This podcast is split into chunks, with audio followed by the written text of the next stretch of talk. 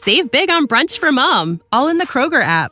Get 16 ounce packs of flavorful Angus 90% lean ground sirloin for $4.99 each with a digital coupon. Then buy two get two free on 12 packs of delicious Coca Cola, Pepsi, or 7UP, all with your card. Shop these deals at your local Kroger, less than five miles away. Or tap the screen now to download the Kroger app to save big today. Kroger, fresh for everyone. Prices and product availability subject to change. Restrictions apply. See site for details. Lightning fans, you found the right show for everything you need to know about your favorite team in the NHL. It's the Lightning Insider Podcast with Erik Erlendsson. Get ready for insight, historical perspective, interviews, and breaking news that comes from a reporter insider who's got near 20 years on the tip of a Lightning beat. Now for the latest with the Lightning, here's Eric. Hello, hello, hello. Welcome to the Hurricane edition of the Lightning Insider lightninginsider.com podcast. Erik Erlendsson from lightninginsider.com here once again. Post game reaction from a 3 2 loss to the Edmonton Oilers. First regulation loss for Tampa Bay dating back to October the 25th in Los Angeles.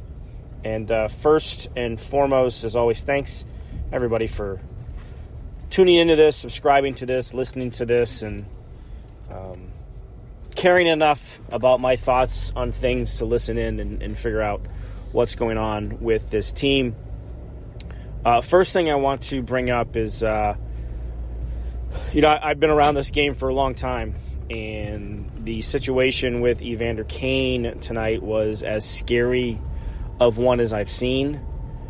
If you missed it, second period, uh, Pat Maroon uh, inadvertently skated, put his skate blade over the top of Evander Kane's arm near the wrist area. Kane had been knocked to the ice by Philip Myers. Uh, again, certainly not on purpose in any way, shape, or form, but you could tell something was wrong right away. Um, there was a lot of blood on the ice. And you know, when when a player jumps up like Kane did, you know it's it's a it's a scary, very scary situation. Um, I, I I don't think I've ever seen a situation like that live before. Uh, I've I've seen similar injuries uh, in this game. Uh, Donald Audette comes to mind something similar where a skate blade went over his forearm area. Um, it was Richard Zednik uh, for the Panthers, took a skate blade to the neck uh, in Buffalo a number of years ago. Um, of course, there's the f- famous or infamous, if you will, situation with Clint Malarchuk, the goaltender who had a skate go across his neck and, you know, he nearly died on the ice. And, you know, we forget sometimes just how dangerous this game can be because at the end of the day, you know, the players are skating around on two inch blades of steel that yeah, they're sharpened. they get sharpened all the time. Like there is there I mean, they obviously they cut you. That's why you know you think back to um, when Erik Karlsson had his Achilles nearly severed because, uh, and I forget the player um, who sort of stomped on the back of his heel. Uh, now you have these cut socks, right? That uh, helps absorb anything that's going to happen down around that area. Uh, they I don't know if they developed anything like that for forearms or the arms. Uh, maybe it's time to start thinking of that. Um, but Evander Kane got up right away and, and started running and, you know, reportedly was yelling, help, help, help uh, on his way down the locker room. And, uh, you know, the game was delayed for a little bit as they had to clean up the ice um, with the blood. The good news in all of this is that Evander Kane is going to be fine. He he did go to the hospital here in Tampa, uh, underwent surgery according to general manager Ken Holland. uh, in speaking with TNT Television. Um, you know, that's that's the good news is that it, it looks like he's going to be okay. Uh, he's going to miss some time, obviously, uh, but uh, again, as, as, scary of a situation as I've seen, certainly live. Um, I was trying to think back after it happened about situations that I that I have seen live. The only thing I can kind of compare it to is uh, Jamie Heward, former defenseman for the Lightning, uh, taken off the ice on a stretcher uh, in a game in Washington. Who probably in the 2008 2009 timeframe, when that happened, um, when I was there in, in DC for that game, working for the Tribune at the time. Um, so, you know, it's, you know, we forget, we take this stuff for granted that's um, you know the game is is more dangerous than I think we realize or uh, you know tend to remember at times. It's it's a dangerous dangerous game, and I think that's how much we appreciate the the athletes and and who they are and and what they can do on the ice because they've got they have weapons. I mean, they're weapons. They're they they're weapons of um, potential destruction.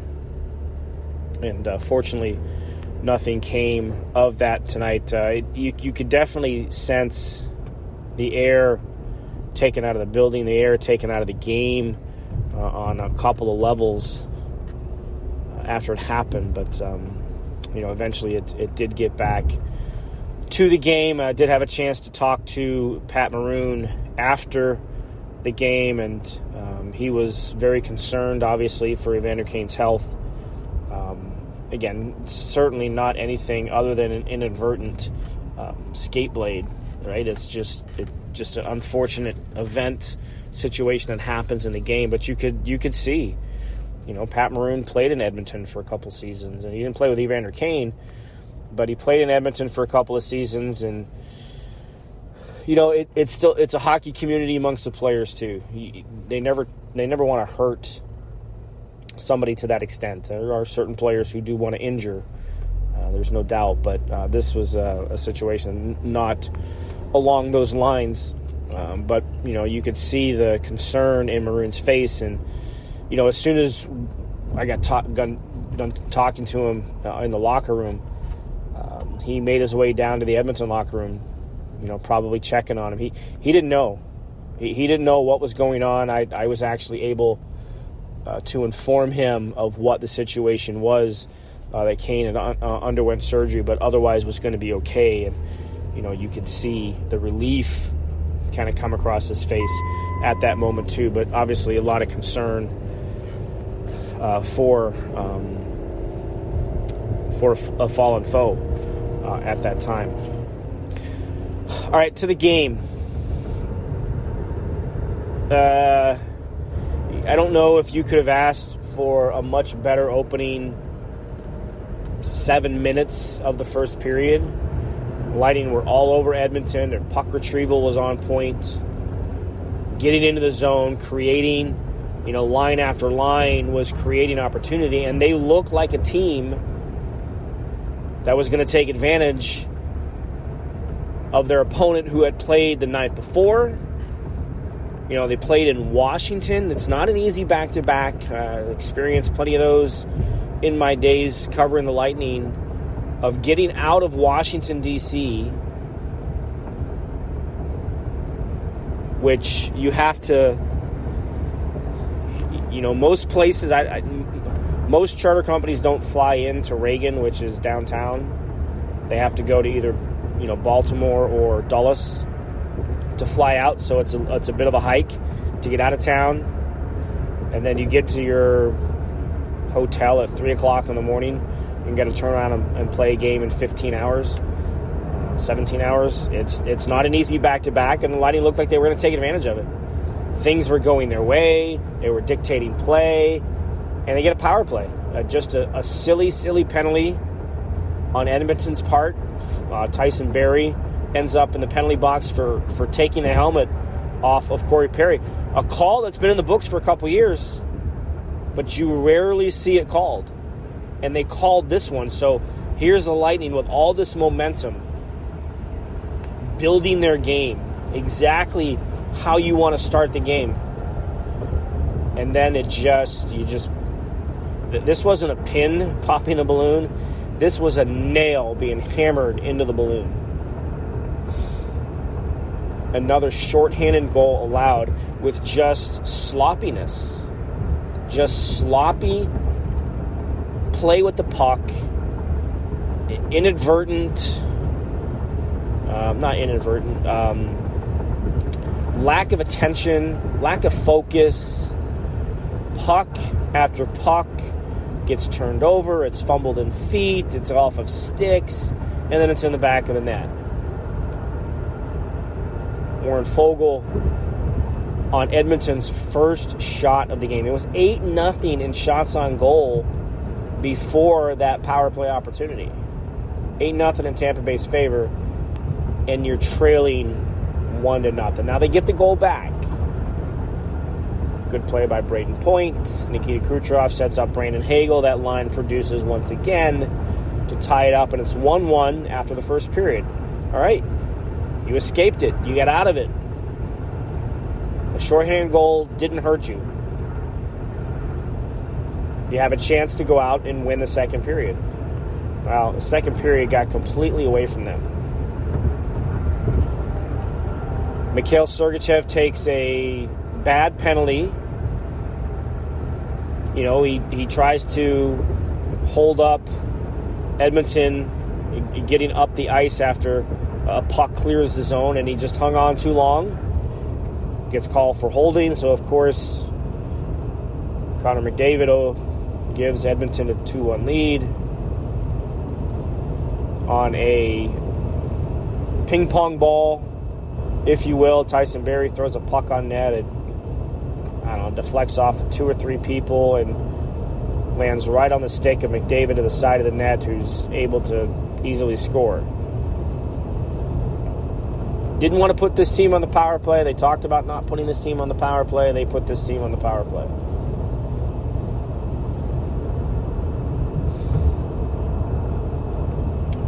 And that wasn't it. Edmonton went back to the power play. And you lose a puck battle in the corner, pops out to Leon Draisaitl alone in the slot, and he backhands a shot past Andre Vasilevskiy. It's 3 1. For everything good the Lightning did in the first period, minus that power play chance, it was the opposite in the second. And they end up giving up two power play goals. Fortunate enough that they didn't give up a fourth one because they did, but it was called back on a kicking motion, a distinct kicking motion, so that called the goal back. Um, again, Alex Killorn goal in the opening minute of the third period. Can't find the next one. Can't find the equalizer. Pat Maroon appeared to have tied the game at three. The puck never actually crossed the line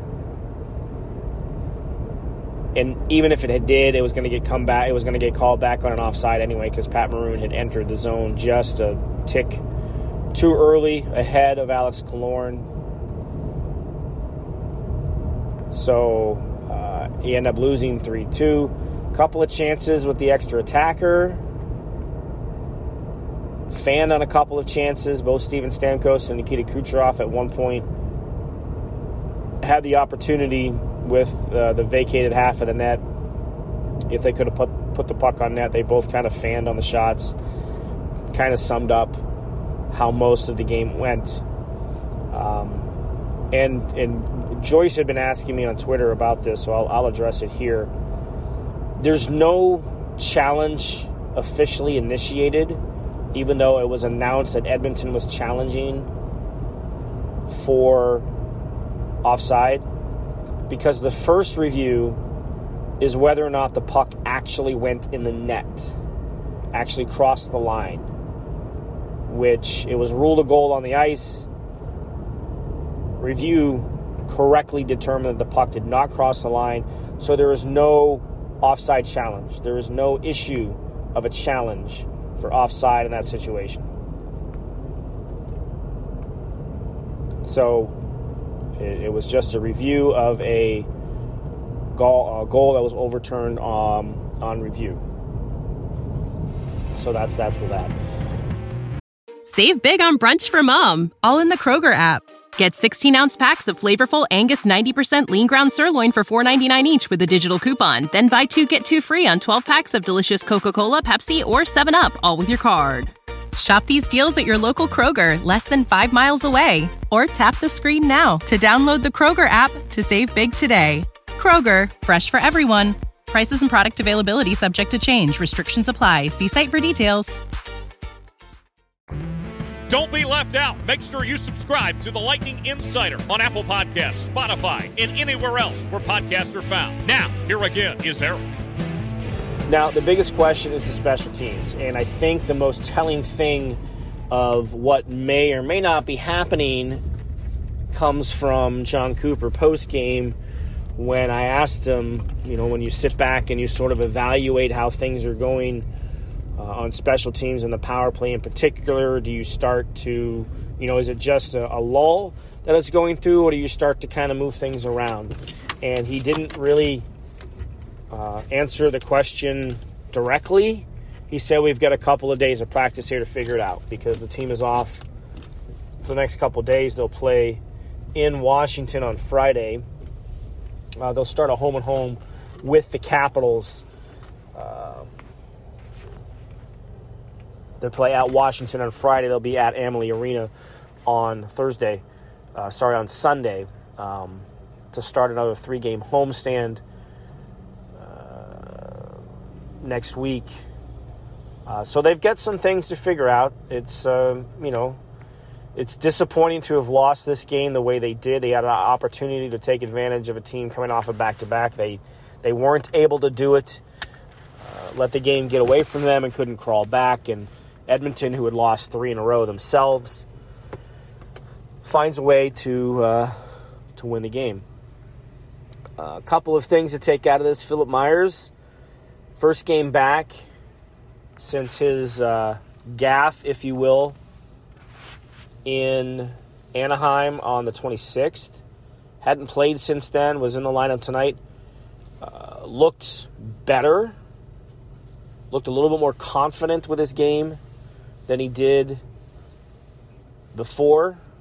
Um, so, you know, he was going to have to get in a game here sometime soon because Zach Bogosian is inching his way back towards being ready to get in the lineup. So, uh, Philippe Myers had to give, um, had to have an opportunity to kind of get back in there so that the Lightning can evaluate him. You know, when, when Bogosian comes back, there is a decision to be made because you're not going to carry nine defensemen. They have an open roster spot, but they're not going to carry nine defensemen. It's it's rare enough to carry eight. It's it's rare to scratch two defensemen a night, and the Lightning have been doing that. Uh, obviously, carrying in the eight that they have uh, right now. Uh, so once Bogosian comes back, you've got some things to figure out. Because I've seen this question kind of asked in my Twitter timeline a couple of times uh, about Nick Perbix and where does he fit in. Well, it's pretty obvious right now where he fits in. And as long as he is able to maintain this level of play and, and maybe start to uh, turn things northward on the instead of plateauing where he's at right now, continue to improve, he has got that spot next to Mikhail Sergachev on the, the second pairing uh, because those two have been pretty good since they've been together. Uh, I would assume Bogosian goes in with Ian Cole uh, and, and Erik Cernak sticks with Victor Hedman. Things can change, obviously, so we'll see what goes on with that. Um, but once Bogosian comes back, you know, between Cal Foote, Philippe Myers, and Hayden Fleury, I, you know, somebody is is probably on the outs there. Beginning of the season, I might have said it's probably Fleury but maybe it's Myers. I mean, Myers already cleared waivers once. Uh, so if that's the situation, if that's the direction they want to go, um, but he had to, you know, you have to give him a fair chance to re, to quote unquote redeem himself. And I don't know if he redeemed himself tonight, but he he he had a much better showing, which he's going to have to have. Uh, look, Nick Perbix continues to improve. Uh, Jon Cooper was again asked about Perbix after the game, and basically he said, let's pump the brakes a little bit. you know, stop inflating, pumping the tires. So let's pump the brakes a little bit on him and just kind of let him grow. Uh, but he's been impressive so far. You know, he's even turned to Jay Retcher in the press box tonight. It just seems like every play he makes is just a smoothness to his game, a very steadiness to his game. And that's impressive for somebody in the NHL. I know he's 24, so he's not a young kid coming into the game, but it's still impressive at you know this level when you first started to be able to do things like that. Um, so that's that's a positive sign. Uh, the fourth line, the Bellemare Maroon, Perry line, might have had their best game of the year. Didn't see the underlying numbers, but they were pretty good. Uh, spent a lot more time in the offensive zone than maybe we're used to seeing in the last little bit. So that's that's a good sign for them.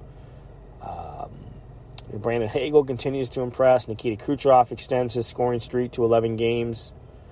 Has his goal scoring streak snapped at six. Uh, and and you know we're still waiting for Andre Vasilevskiy to have one of those games, right? I, I don't think he's going to like the shorthanded goal from distance. So we're still waiting for him to have one of those type of games uh, on the season. Haven't been there yet. So you know, let's strive for it. Uh, look, an, an, opportunity here. You get Washington and Washington next week. Calgary comes in next week. The, the Flames are struggling right now. Uh, the Capitals are, are banged up.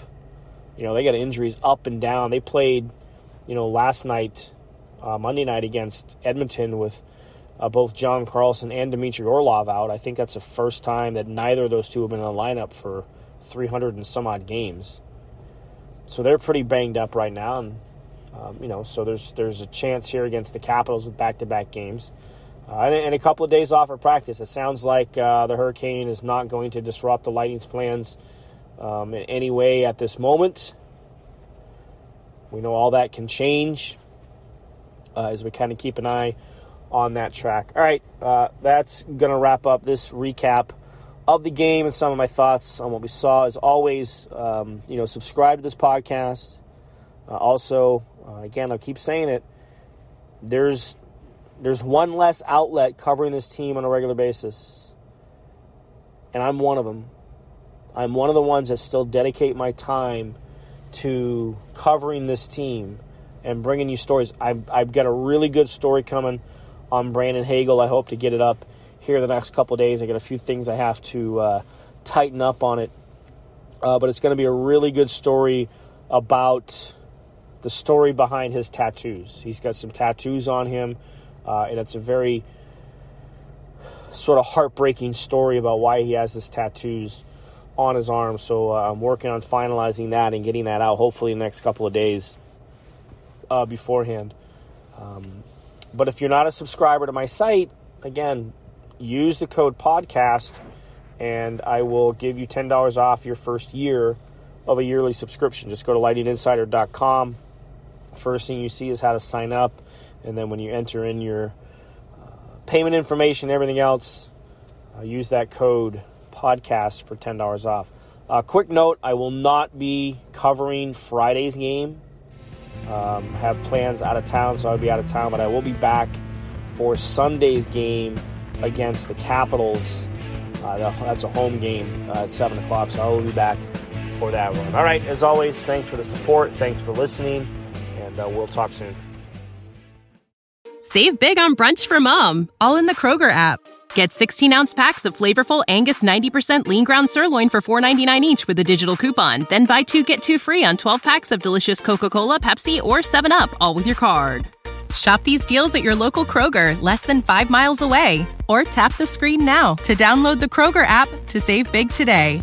Kroger, fresh for everyone. Prices and product availability subject to change. Restrictions apply. See site for details.